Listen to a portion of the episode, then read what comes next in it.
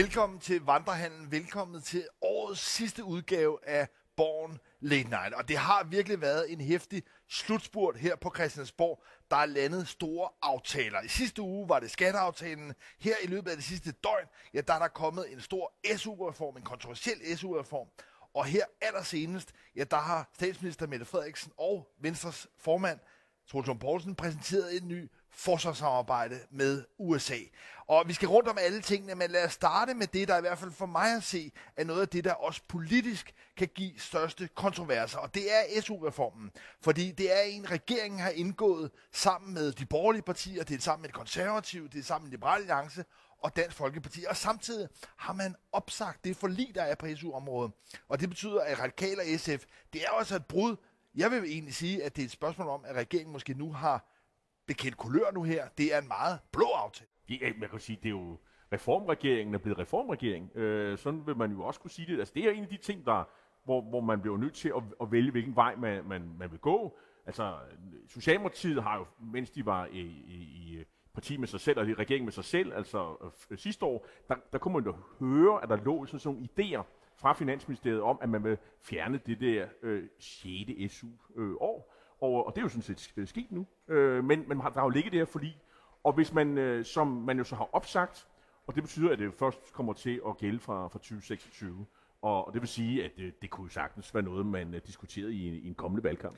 Men når det har ligget og ulmet, kan man sige, i Socialdemokratiet, den tidligere regering, måske mest i skufferne i Finansministeriet, så er det i virkeligheden, fordi det kombinerer to ting, som Socialdemokratiet i sin grad godt kan lide. Det ene, det er, det er en besparelse, det er en nedskæring i første omgang på SU, der vil simpelthen skulle udbetales færre penge til studerende, og dermed kan man sige, vil tilskyndelsen til at tage lange uddannelser blive mindre. Og der er, Socialdemokratiet, og der er også noget arbejdsudbud i det jo. Ja, præcis, fordi når færre tager en uddannelse, i hvert fald kommer hurtigere igennem, ja, så er der mere arbejdsudbud.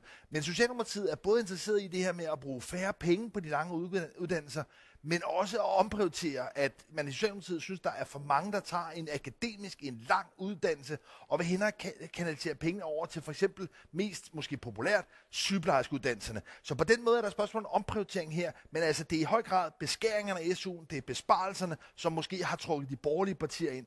Og når SF og radikale har valgt at stå udenfor, eller i hvert fald faktisk er blevet sparket ud, de har fået at vide, at det forlig, der har været, det er opsagt, ja, så er det jo fordi, at det netop er besparelser på unge, på unges uddannelse, og at hvis det virker efter hensigten, ja, så vil det altså få færre til at være på uddannelser, og det, der måske er mest kontroversielt, det er noget af den forskning, der er på området, det er, at nogle af de unge, der kommer ind på lange uddannelser, som ikke selv har forældre med akademisk baggrund, altså mønsterbrydere, om man vil, det er i høj grad nogle af dem, der bruger de her ekstra SU-klip, fordi det måske er lidt mere bøvlet, det tager lidt længere tid, hvis man ikke har, om man så må sige, skolebøgerne med i, i rygsækken. Så det er jo noget af det, der også rejser en kritik af Socialdemokratiet, at man ikke alene er inde og spare på uddannelser på unge, men man er måske i virkeligheden også her er med til at gøre uddannelse mere eksklusiv, mere elitær, fordi nogle af mønsterbryderne nu får sværere ved i virkeligheden at gennemføre. Du hører så også modargumentet om, at, øh, at nogen siger, at hvis, hvis det først er i, i, på det femte, sjette studieår, at man ligesom, øh, øh, altså, at man stopper med at studere, så altså, det er nok de færreste, som holder op med at studere øh, der, og mønsterbrydningen, den sker allerede tidligt i, i, i, tidligere i uddannelsesforløbet. Det er i hvert fald nogle, nogle modargumenter, man hører. Men de her penge, der kommer ind, Lars, de skal jo bruges til et eller andet. Øh, og, og det er man faktisk ikke helt klar over, for de skal jo findes i den der kreds, som øh, nu øh, på den anden side nytår, øh, der har regeringen spillet ud med, at det skal bruges til, du nævnte det selv, at man skal hjælpe de mennesker igennem de der velfærdsuddannelser, sygeplejersker, det kan også være i øh, SOSU, andre, øh, fordi der er et frafald, øh, kunne man på en eller anden led hjælpe dem igennem. Det kunne også, måske også være på nogle af de andre uddannelser, men primært det her, det er det, her vil man lave en indsats, så at der, det her store frafald, man har set på de her velfærdsuddannelser, at det på en eller anden led bliver mindsket. Så det er en anden måde at bruge pengene på. Man kan i hvert fald se, at man spilder en masse penge ved, at, at, at der er en masse unge mennesker, som ikke gør deres uddannelser færdige netop her, på nogle områder, hvor man har virkelig brug for arbejdskraften. Jo, blandt andet, men, blandt andet fordi nogle af de unge mennesker måske har aspirationer om at tage en længere uddannelse. Og det er i virkeligheden det, man forsøger nu at gå ind og detaljstyre, det er, at de unges valg, hvor vi heldigvis, vil jeg tilføje, måske lever i et samfund, hvor der er mange unge, der gerne vil strække deres evner og kundskaber til det yderste. De skal nu kanaliseres over et sted, hvor de tager nogle kortere uddannelser, kommer mere ud, og som Mette Frederiksen også siger igen og igen, de skal jo ikke nødvendigvis være lystbetonet og arbejde, og det skal altså heller ikke være specielt eftertænksom, så korte uddannelser ud på arbejdsmarkedet. Det er altså linjen her. Man kunne kalde det for, hvis man skulle være lidt smule polemisk, social ingeniørkunst øh, på et, et, et eller andet sted. Øh, og hvis nogen måske øh, sådan efterlyser, ho, ho, hvor er Danmarksdemokraterne, et meget stort parti øh, i det her, hvor er for eksempel Nye Borgerlige, jamen så er det faktisk så enkelt, at det, det, forhandlingerne har faktisk kun fundet sted i den der øh, forligskreds, der har været. Og, øh, og der er altså, den, den forlig, det forlig er blevet opsagt, øh, men man har altså ikke fået nye ind.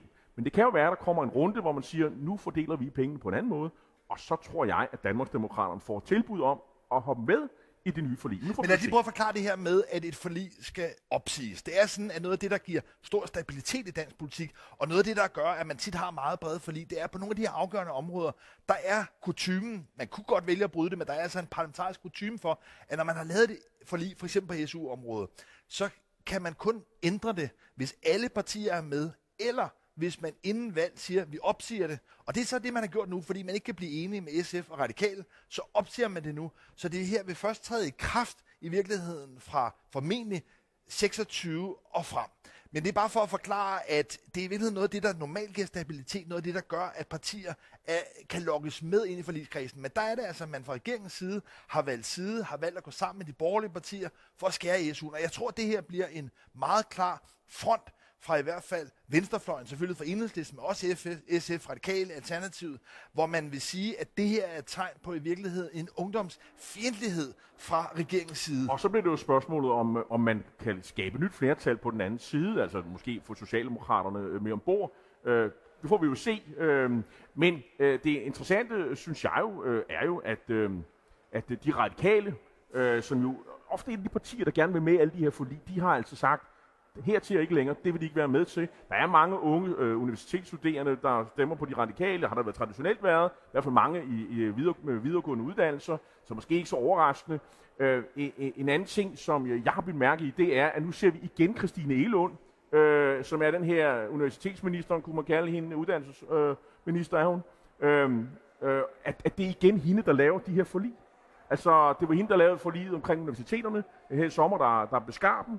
Øh, I hvert fald nogle af de her uddannelser, der skulle ikke vare så længe. Og nu er der også det her på SU-området. Og det, det synes jeg er interessant. Ja, og jeg synes også, det er opsigtsvækkende, at Christian Elund, som jo tidligere sad i Folketinget for Liberal Alliance, som ikke er medlem af Folketinget, hendes fortid parlamentarisk inde var for Liberal Alliance, at Socialdemokratiet i virkeligheden har lagt uddannelsespolitikken, den videregående uddannelsespolitik, over i et felt, som er præget meget af Liberal Alliance, altså nogle øh, liberale kongstanker, og man nu også bryder her med radikale. Der er meget stor afstand på det her område, uddannelses- og videregående uddannelser, mellem radikale og, og Liberal Alliance. Og der har Socialdemokratiet, altså kan man sige, skiftet hester, man vil, fra at tidligere abonneret på en forestilling om, at vi som samfund vil blive rigere, hvis alle unge blev presset til det yderste. Nu er der i stedet for en idé om, at hvis folk bare ja, ikke får så god en uddannelse, men hvis de bare ligger nogle flere timer, altså hellere og, og, og ligesom have en, en ekstra nattevagt, ja, så bidrager man måske mere til økonomien. Det er den logik, der på en eller anden måde nu øh, er slået ind. Men min pointe er bare, at øh, Christine Elund fra De Moderate øh, jo altså, løber lidt med fakten, i hvert fald i den konkurrence, man kunne kalde for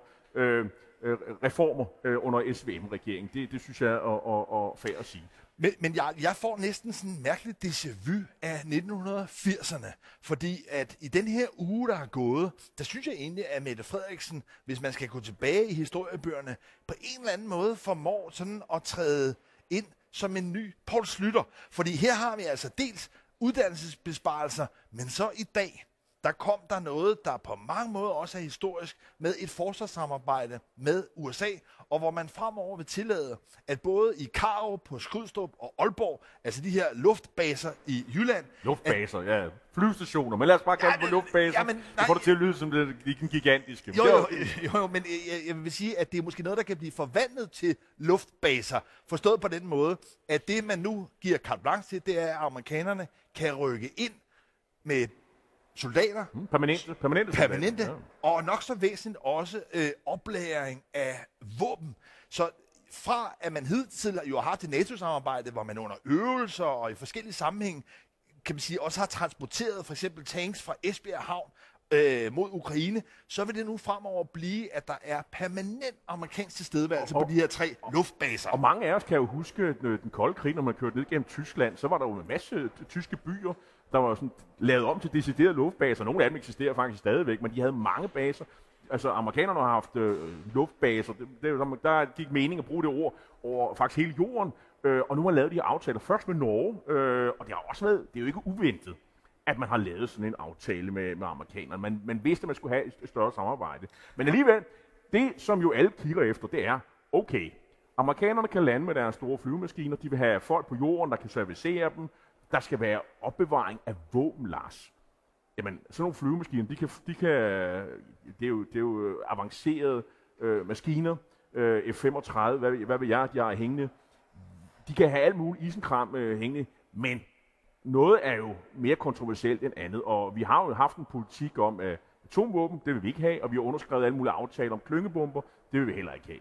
Så hvad, hvad, hvad er der... Hvad? Officielt, officielt, Officielt? er forklaringen, at amerikanerne ikke fremover vil have lov til at opmagasinere hverken atombomber eller klyngebomber. Men det er jo ikke første gang, man har lavet aftaler med amerikanerne om de her spørgsmål.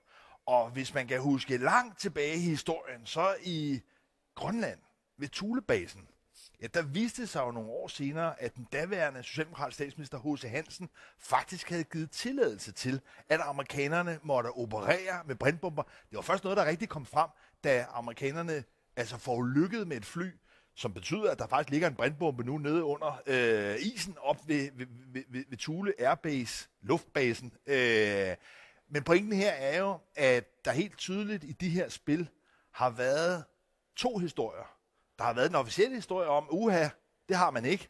Og så har der været en anden virkelighed, hvor man faktisk i praksis har givet amerikanerne frie tøjler til at gøre, hvad de vil.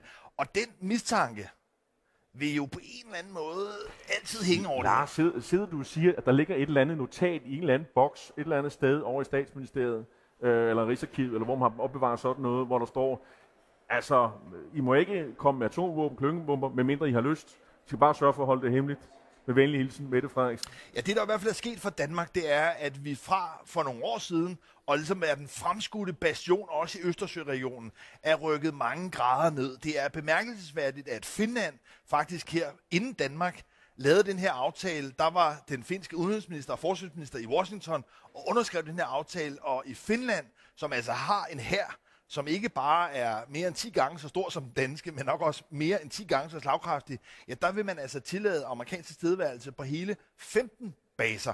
Så Danmark er altså rykket lidt ned i gelederne, og Men så må man jo tilbyde noget andet i ikke, hvert fald. Jeg synes ikke, at du svarer på spørgsmålet. Altså, mener du seriøst, at, de har, at der er lavet en aftale om, at de kan det der? Jeg siger, at den officielle aftale er, at det skal koordineres med det danske forsvar, og det jeg siger, det er, at I respekt og i forhold til de aftaler, den politik, Danmark Og har. det jeg siger, der er historien, det der er traditionen i Danmark, det er, at man har socialdemokratisk statsminister, der siger det officielt, og så i de tilfælde, man har kunnet efterspore det, i hvert fald har givet nogle andre øh, tilladelser. Jeg tror ikke på, at amerikanerne kommer med hverken klyngebombe eller atomvåben, fordi der, der har re- regeringen jo sagt, det vil man respektere. Ja, det gjorde man også i sin tid hos Jo, jo, bevar. Men det, det er så mange år siden, og der må man også lære et eller andet af, og, og chokeret også øh, mange efterfølgende. Men Lars, den her aftale gælder jo faktisk ikke for Færøerne, og den gælder heller ikke for Grønland, dit fødeland. Øh, så i hvert fald grønlænderne, altså det kan være, at de har lavet en, en anden aftale med amerikanerne. De er der jo allerede i forvejen, kan man sige, så hvad, hvad, hvad, hvad, hvad, det behøver man ikke. Det er en aftale alene for, hvad skal man sige, det der kunne kalde for øh, Syddanmark, eller hvad vi plejer at sige. Ja, der- altså det, ja, det ja, ja, europæiske ja, del af Der Danmark. er ikke noget, der hedder Norddanmark. Nej, nej, det, det er det europæiske del af, af det danske rige, Ja, lad os kalde det det. Øhm, så, men, men, men jeg vil nok øh, give dig så meget, at hvis den situation skulle opstå, øh, at man, der opstår sådan en, en varm situation, jeg tror, at de, de gamle soldater siger, når hvis ballonen går op, øh, jamen så skal der nok ikke, øh, så er der nok ikke ret mange telefonopkald fra, at, at amerikanerne kan, kan komme både med A-våben og med klyngevåben. Men altså indtil videre, der må de selvfølgelig ikke. Men, Men det, er, her, men det er et stort brud. men det er det, her, brud. er, det her er jo et signal om, at, øh, at øh, det forsvarssamarbejde mellem øh, USA og Danmark er blevet tættere, formentlig aldrig været tættere end, øh, end nogensinde før. Og det, hele, og det er selvfølgelig øh, Ukraine, øh, situationen i Ukraine, krigen i Ukraine, det er det, der har affødt det her, den sikkerhedspolitiske situation. Man kan også høre, at statsministeren i dag på pressemødet, hun er helt oppe på den store klinge. Det er igen, at øh, øh, og hun nævner også øh, den der situation i Rødehavet med øh, eller det, øh, hvor at øh, eller det røde hav hedder det jo, at øh, hvor at, øh, at, at at danske øh, skibe er blevet beskudt og så videre af de her Houthi-oprør og andre ting. Altså den sikkerhedspolitiske situation er usikker, derfor.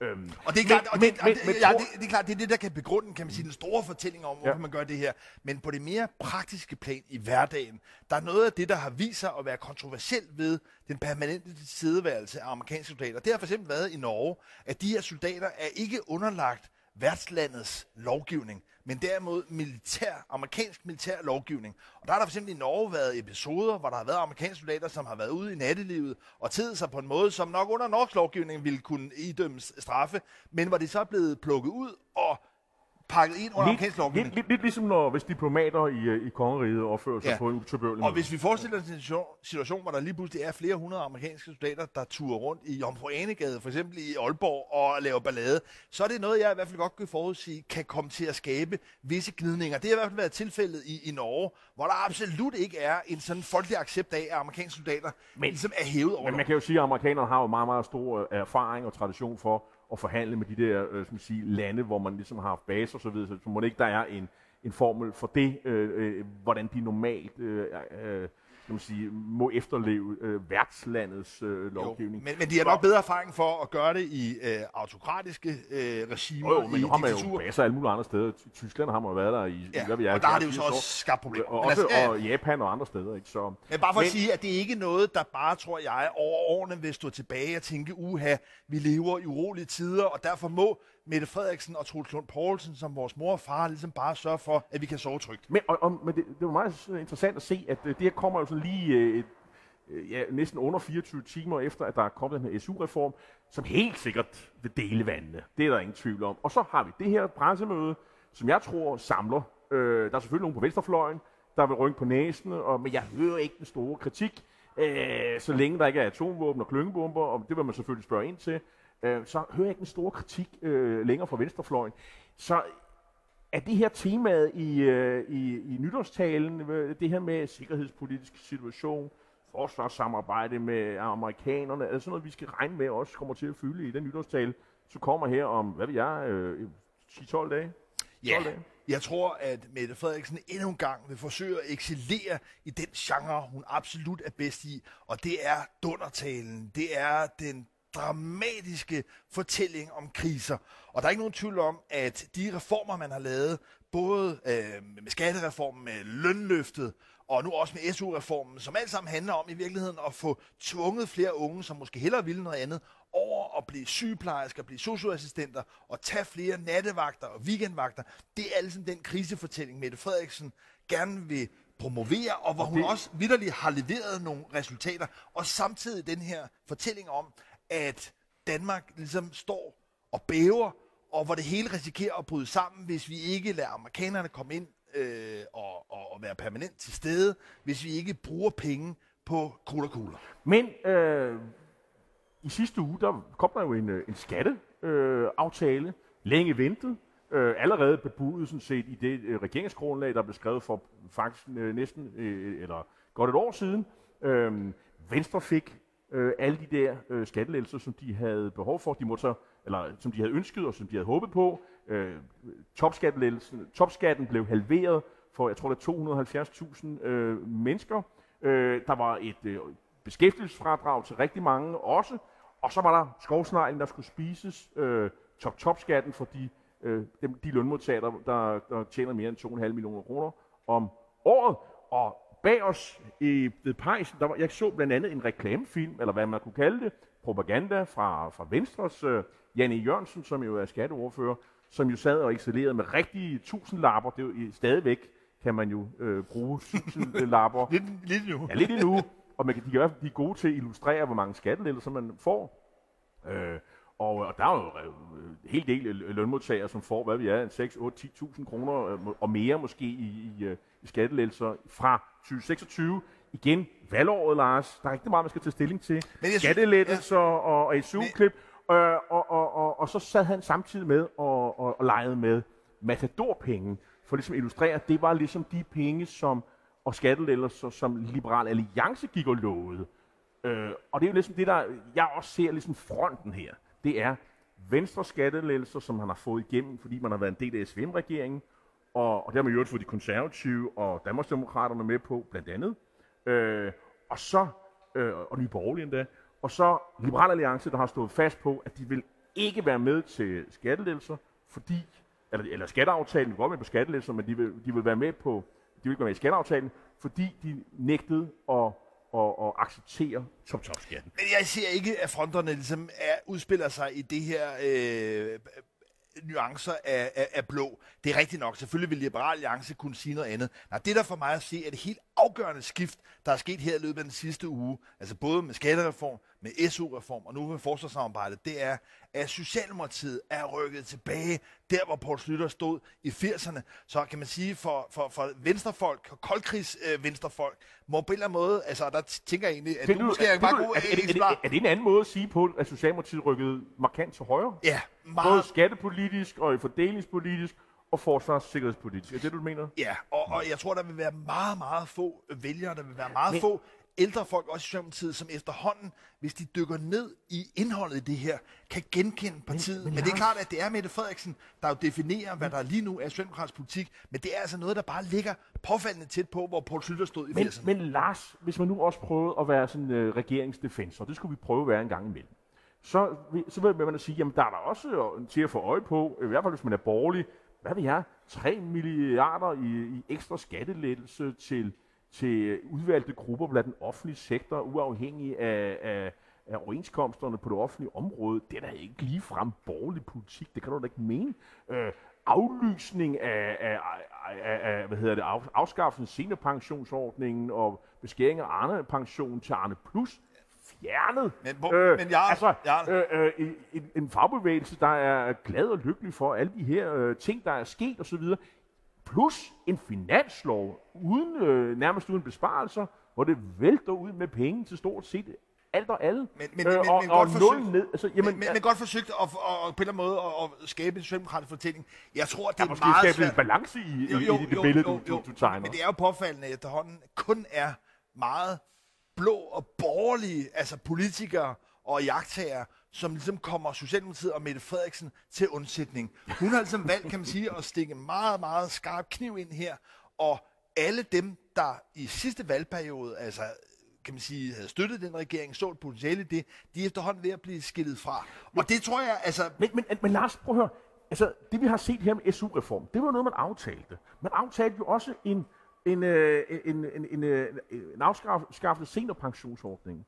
Men det skete jo ikke. Altså, så, du vil sige, så, så hvis du siger, at øh, de var enormt borgerlige, ja, så, men det blev de vel allerede, i, øh, da de skrev regeringsgrundlaget for et år siden.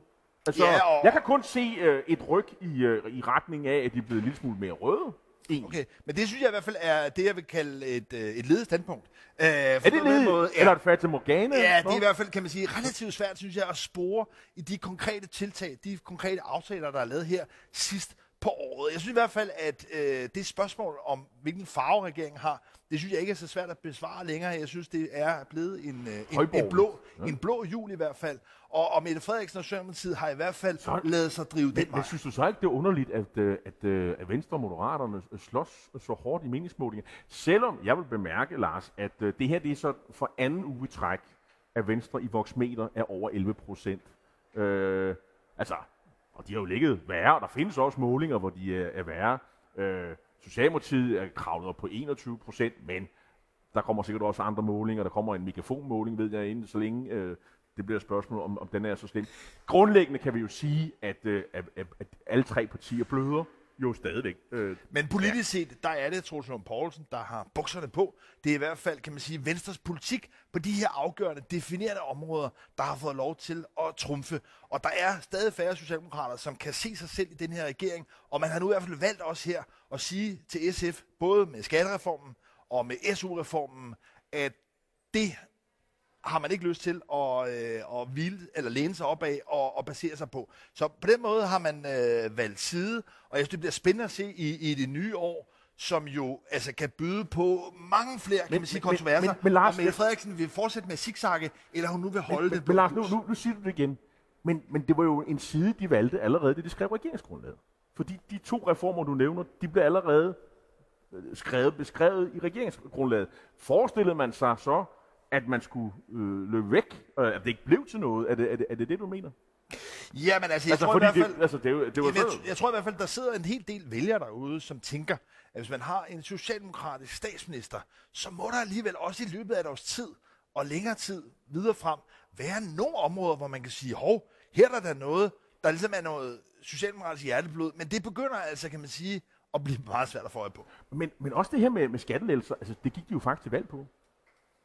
Socialdemokratiet. Ja, de gik til valg på at øh, give skattelettelser på 4 milliarder. Det gjorde Mette Frederiksen allerede der, for at bruge det som et signal om, at hun ville have en midterregering. Jo jo, men så er det nu blevet over 10 milliarder. Så man kan sige, at de øh, forsøg, Mette Frederiksen havde på at rykke ind over midten ved, ved, ved at føre blå politik, ja, det er så blevet mere end fordoblet.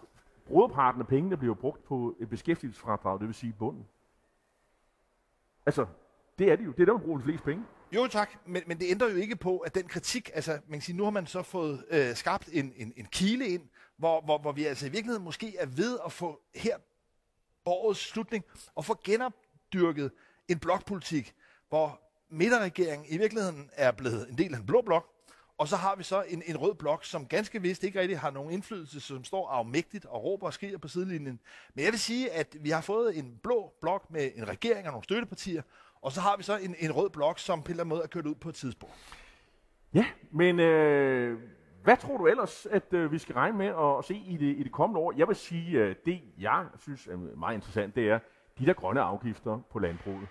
Altså, hvornår kommer de til at, hvornår kommer de til at, at stoppe med det? Altså, kom- kom- bliver det, bliver det gennemført, tror du, inden, øh, inden sommer? Ja, nej, ikke en sommer. Uha, nej, nej, det her det er noget, hvor man sparker dåsen langt, langt ned af, af markvejen. Altså i første omgang kommer der en, nogle, øh, ekspertrapporten, svareudvalget kommer til, formentlig til februar, og så skal der nedsættes det, man kalder et grønt en grøn trepart. Altså i modsætning til arbejdsmarkedet, hvor man har nogle meget etablerede parter, så er det meget uklart stadigvæk, hvem det egentlig er, der repræsenterer interesserne i forhold til en grøn trepart. Det, der altså med kernen i det, det er, at Landbrug og Fødevare, altså interesseorganisationen for landbruget, at de skal have lov til som at være pindefører på det her, men det er noget, der formentlig først kommer tidligst i løbet af efteråret 24. Det bliver meget spændende. Øh, fantastisk 2024 venter os. Der er kun tilbage, Lars, at ønske øh, jer øh, seere og lyttere en rigtig glædelig jul og et velsignet og lykkebringende nytår. Vi er tilbage her fra Vandrehallen tirsdag efter øh, nytår, altså om 14 dage præcis. Tak fordi I så med.